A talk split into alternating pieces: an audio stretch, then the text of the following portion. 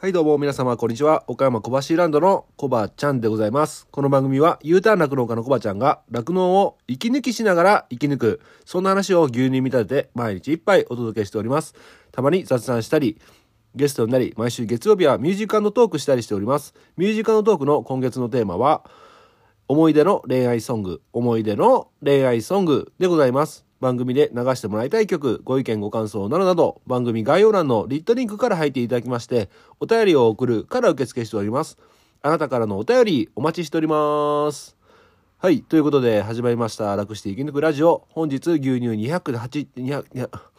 本日牛乳287杯目でございます。よろしくお願いします。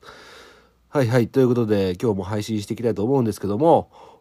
昨日の23時でですね、えーハッシュタグ牛乳でハッピーバレンタインの、僕の独断と偏見のでゲリラ的に開催いたしました、えー、ツイッタープレゼントキャンペーンがですね、終了いたしました。で、急だったんですけどもね、何の告知もしてなかったんですけども、たくさんのね、エントリーをいただきまして、えーなんと総数79エントリーいただきました。ありがとうございます。ただですね、ちょっと僕の伝え方が良くなくてですね、同じ方がね、えーちょっと被ってるエントリーもありまして、まあその辺はね、えー後編にやっていこうと思いますので、まあ実際人、人数で言えば77人ぐらいかな。なので、えーまあ今日の夜か明日とかに、えー抽選をやっていこうと思います。で、今考えてるのは、もう本当にガチの抽選で、えーまあ最初ねい、いいねの数が一番多かった人とか思ってたんですけど、それだとね、最初の方に投稿した人の方が優、優優位、優位？あの、優位になっちゃうじゃないですか。なので、それはやめて、もうガチの網だくじにしようと思っています。で、その光景を、ムービーでね、動画で撮って、えーツイッターに上げようというふうに考えておりますので、えー本当はね、えーこの方いつも応援してくださってるとかね、えーもう、もう、もうね、名指しでね、指名してっていうふうに やりたい気持ちもね、僕も人間なんであるんですが、まあそうなってくるとね、え抽選っていうね、えいうことにならないので、網だくじで、え今回やろうと思っておりますので、えーご応募、エントリーいただいた方、お楽しみにしててください。よろしくお願いします。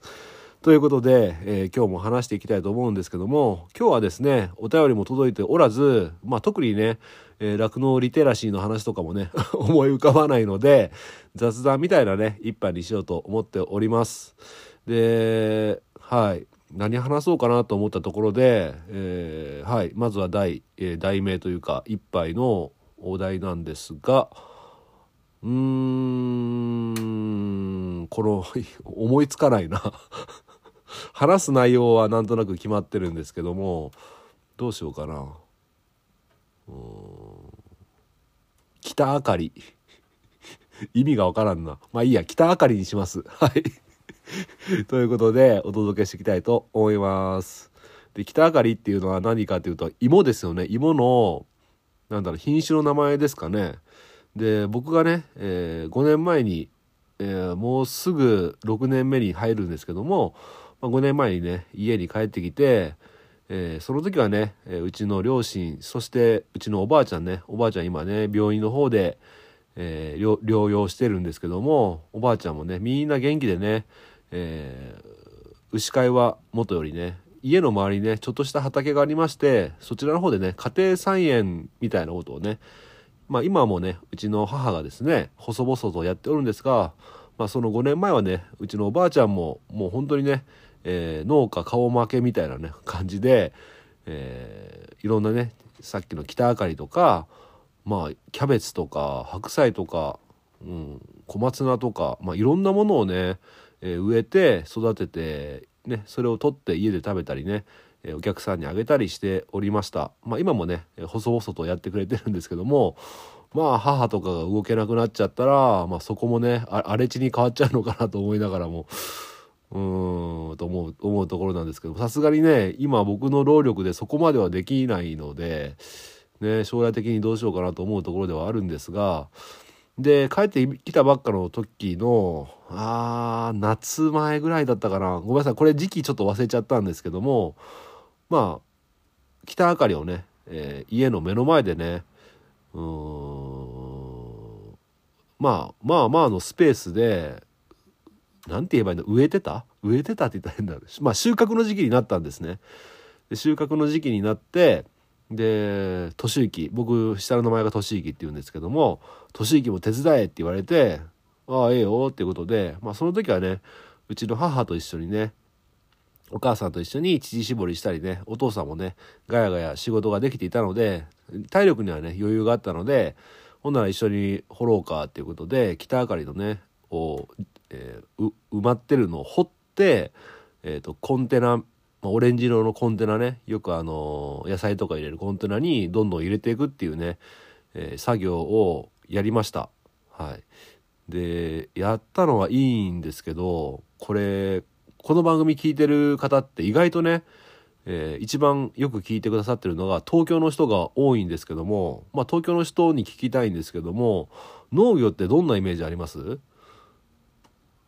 例えば芋の収穫とかまあなんとなく大変だなって思ってると思うしその反面ねまあのんびりしてね土いじりできていいなみたいなねそんなのんびりほんわかしたイメージもあると思うんですけどもいやこれね僕実際にやってみて楽しかったんですけど最初のうちはね。でおばあちゃんと僕がメインでやったんですけどおなんて言うんだろう芋を掘ってそれをコンテナに入れていく作業なんですけどこれがね最初は良かったんですけどどんどんどんどんねしんどくなってくるんですよ。これねいやあの正直言って最終的にはいやめちゃくちゃ大変だったんですね。あれだけのスペースで、まあ、コンテナ10箱ぐらい10ケースかぐらいのボリュームになったのかな最終的には。いやそれをねあのただ入れていく作業なんですけどイメージ的にはそんなに大変と思わないと思うんですけど実際やってみるとねいやこれがまたねかなりしんどかったんですね。いやこれ大変だなと思ってあのスーパーとかに並んでる北あかりとか見て果たしてねそのなんだろうその光景っていうかそのしんどさっていうのがやっぱりね消費する立場からすると伝わってないなと思いましたねその時。初めていや芋って大変だなって思ったんです。はい。でそれ以上にびっくりしたのがですねえ結構な時間をまあ確かあれ夏の炎天下で収穫した覚えがあるんですけどね。ちょっと詳しい時期覚えてないんですけど。いやそれ以上に大変さっていう以上にびっくりしたのがですねうちのおばあちゃん。もうその当時で95歳かな？95歳のおばあちゃんがですね全くもって疲れを見せずに淡々とずっと休む休む休みもせずにずっとやってるんですよ。で全く疲れを見せないんですね。おばあちゃんすげえと思って。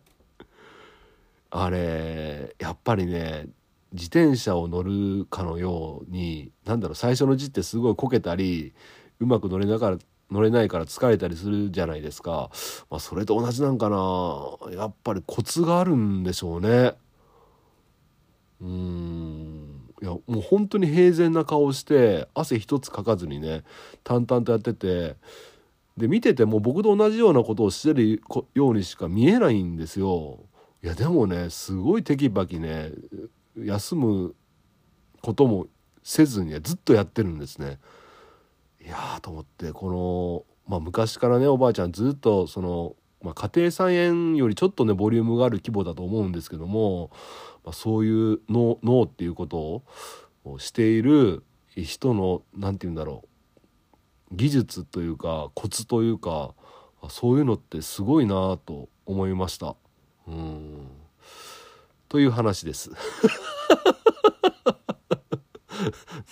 何もね、えー最後にドンとしたオチも何もない話なんですけどもいや改めてねこうやっぱ酪農でねあの餌やったり乳搾りしたり糞の処理したりってするっていうことは昔からねあのやってたんですやってて、まあ、20年間のブランクはあるんですけどやってたんですけどこの土いじりっていうかね農業っていう方であの ちゃんとしてやったことが実はなかったものでやってみて初めてね大変さっていうのを思い知らされたということでいや本当にねこういったこの経験っていうのはすごい価値に変わるなと思いますね。いまだにですねあのスーパーとかで芋を見かけるとその時のことを思い出していやあれだけ大変なのにまあまああれですよあの家庭菜園だから大変だったかもしれないですよ大型のところだったらねもっと機械とかを使ってね大量に取ったりできるんでしょうからまあそれは一概には言えないんですけども僕の経験では、えー、ああいう大変な思いのねお芋さんがこの値段かよっていうねいうふうに思うのでうんやっぱりこの見たり聞いたりするだけじゃなくて体験っていうのね体験っていうことの価値っていうのはね、えー、すごいものがあるなというふうな話でございました。うん、なんで僕もねやっぱ将来的にはあの消費者さんをね牧場に迎え入れてそういったね体験をやっぱりね、えー、していきたいなっていうのはね心の中で密かに思っていることでございます。はい、そんな感じで、最近ね、ずっとね、長い一杯が多かったので、お腹ね、みんなタプンタプンになってると思いますので、今日はね、えこんな感じで、えー、取り留めのない話でしたがでも終わりたいと思います。ということで、えー、なんだかんだね、もう4時近くになったので、えー、そろそろね、牛舎の中入っていろいろやっていきたいと思います。今日の一杯、お味の方はいかがでしたか？お口に合いましたら、また飲みに来てください。この番組は牛と人との心をつなぐ岡山小橋ランドの提供でお届けしました。それではまた明日。バイバーイ。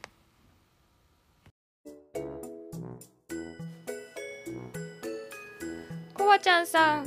これバレンタインのやつなんですけど、よかったら食べてください。は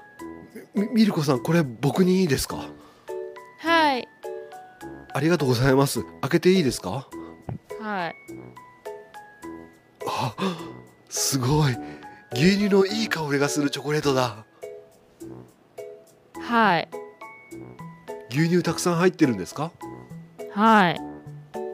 あこれなんか緑色のものがチョコレートに入ってますけどもこれは？ブロッコリースーパースプラウトの粉末ですえこれブロッコリースーパースプラウトも入ってるんですか？これってチョコレートと合うんですか？合いません。牛乳で。始まる。声もあるハッシュタグでつぶやこう。牛乳でスマ